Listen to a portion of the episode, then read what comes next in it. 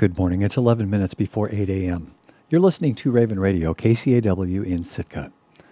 Today is Wednesday, September 28, 2022. I'm Peter Apathy with Raven News. Historically high sales tax returns have left the city of Sitka with a $14 million surplus in the general fund. When the Assembly met last night, it unanimously approved City Administrator John Leach's recommendation to transfer $5 million of the surplus funds to the city's Public Infrastructure Sinking Fund. The rest of the money, around $9 million, remains unassigned. Why does the city have such a big surplus for fiscal year 22? In a memo to the Assembly, Leach wrote that sales tax revenues, quote, rebounded and exceeded historic highs. The city's surplus is also boosted from federal pandemic relief funds, which it was able to dedicate toward revenue replacement.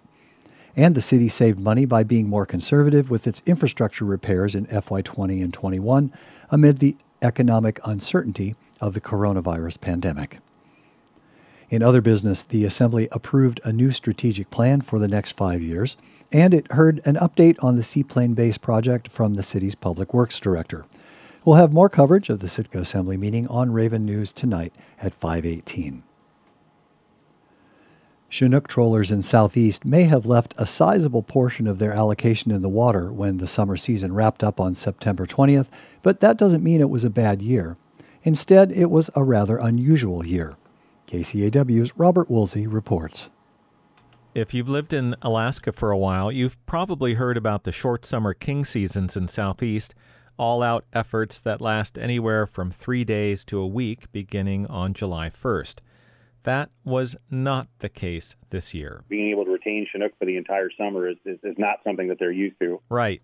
Commercial trolling for king salmon was open all summer, with only three days off to allow silver salmon, or coho, time to escape into their natal streams, lakes, and rivers. Grant Hagerman is the Southeast Troll Management biologist in Sitka. He says the long summer season wasn't due to a lack of king salmon, rather, it was an abundance of choice. Commercial trolling has changed. Obviously, they, they've diversified and, and have a number of different species they can target. That has spread kind of effort out between those fishing Chinook, those fishing coho, and, and kind of those fishing enhanced chum salmon. Enhanced chum, another name for chum salmon reared in a hatchery and released into the wild, completely changed the dynamic of the troll fishery this summer. Trollers caught about 1 million of them, many from a hatchery release site in Deep Inlet, which is just a few minutes' run from Sitka's harbor. Chum have historically sold for around 50 cents a pound, but this year topped out at about $1.20. That's $8 million in chum. Kings are worth about five times as much, but there are a lot fewer to be caught just 150,000 this summer, and the best kingfishing is offshore, which takes time, fuel, and decent weather to make happen. Hagerman says it's no mystery why so many trollers diverted to chum fishing. There were about 250 trollers out of a fleet of probably 700 that chose to fish enhanced chum salmon for about five weeks. It was basically the end of July and almost all of August while Chinook salmon was open. As a result, by season's end on September 20th, trollers had left about 9,000 of their summer Chinook allocation in the water, fish that won't be rolled over into the winter troll fishery, which opens on October 11th. Besides the abundance of fish, another significant factor to consider in evaluating the success of summer trolling is the scarcity of permit holders. Hagerman says that there were about 100 fewer boats trolling in Southeast this summer than the five year average, and perhaps 200 fewer than the 10 year average. Although it would mean a bigger piece of the pie for trollers who stayed in, the summer's high inflation took a far bigger bite out of a boat's income, called ex vessel value, than anyone anticipated. I guess you could look at the ex vessel values as, you know, I would say better than average.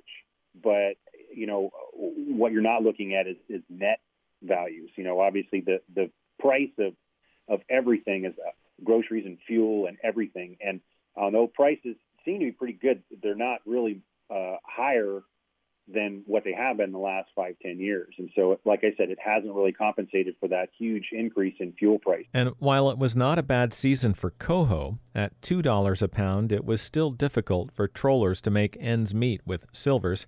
Hagerman believes that many trollers just decided to wait for the more attractive economics of chum. There were, you know, a fair number of permits that tied the dock until this enhanced chum sand run started coming through, and and then you know boats kind of came out of the woodworks. We had we had boats from all over southeast that were here for a month basically. Hagerman says it's too hard to predict whether this is the new normal for southeast trolling.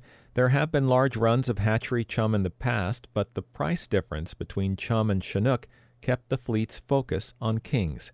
He hasn't seen many new permits in the fishery recently, and he hopes that the number of trollers working, though lower than past years, levels out. The future is really anyone's guess. As far as the new norm, he says, every year is different. Reporting in Sitka, I'm Robert Woolsey. Collecting meticulous data during a pandemic can help determine how diseases spread and how to stop them.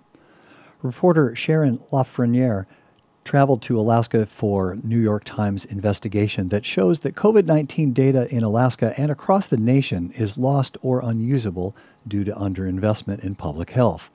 KTOO's Claire Stremple spoke with her. What's the data failure and how did it happen? We didn't spend uh, money to modernize the state and local health departments. We left them with the spreadsheets, uh, telephones, fax machines, Excel sheets, the um, the old system. I, I, I, think many people don't understand, and I certainly didn't understand until I got into this how behind um, state and local health departments are in data. They're way behind. You wrote that the low vaccine rate contributed to the heavy death toll in the United States from COVID 19, but so did the lack of data. Why is that deadly?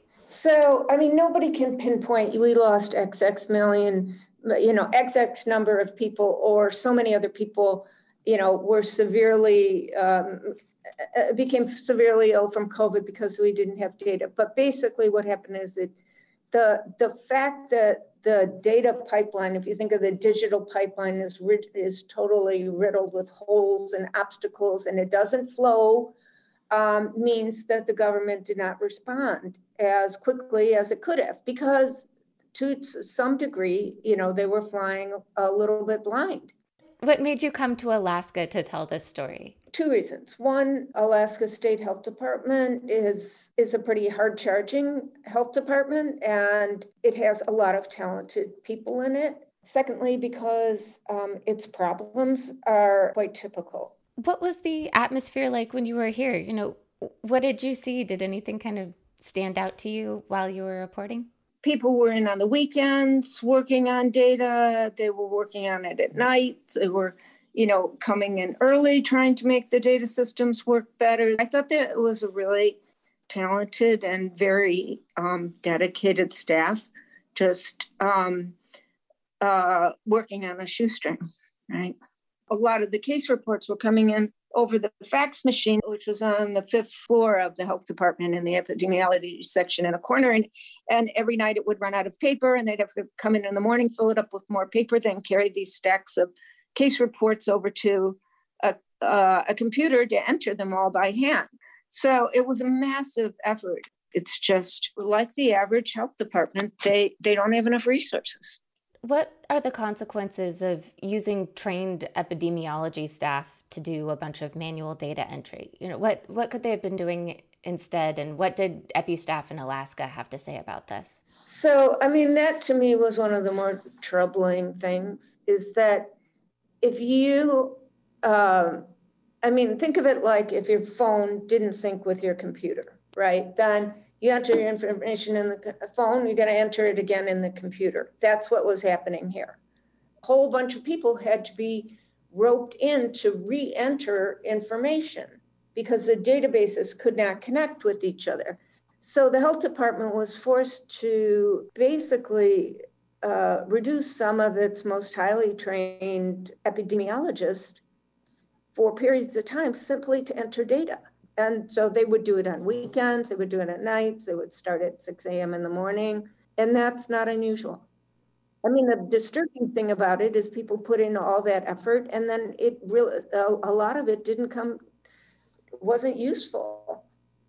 In your reporting, did do you or did anyone you spoke to have a sense of, of how we fix it? You fix it by money. The government needs to spend, you know, billions of dollars for states and local health departments to upgrade their their systems. Thank you so much for taking time with me. That was New York Times investigative reporter Sharon LaFraniere talking to KTOO's Claire Stremple. A landslide in downtown Juneau on Monday evening damaged homes and knocked out power to parts of Juneau and Douglas. No injur- injuries were reported.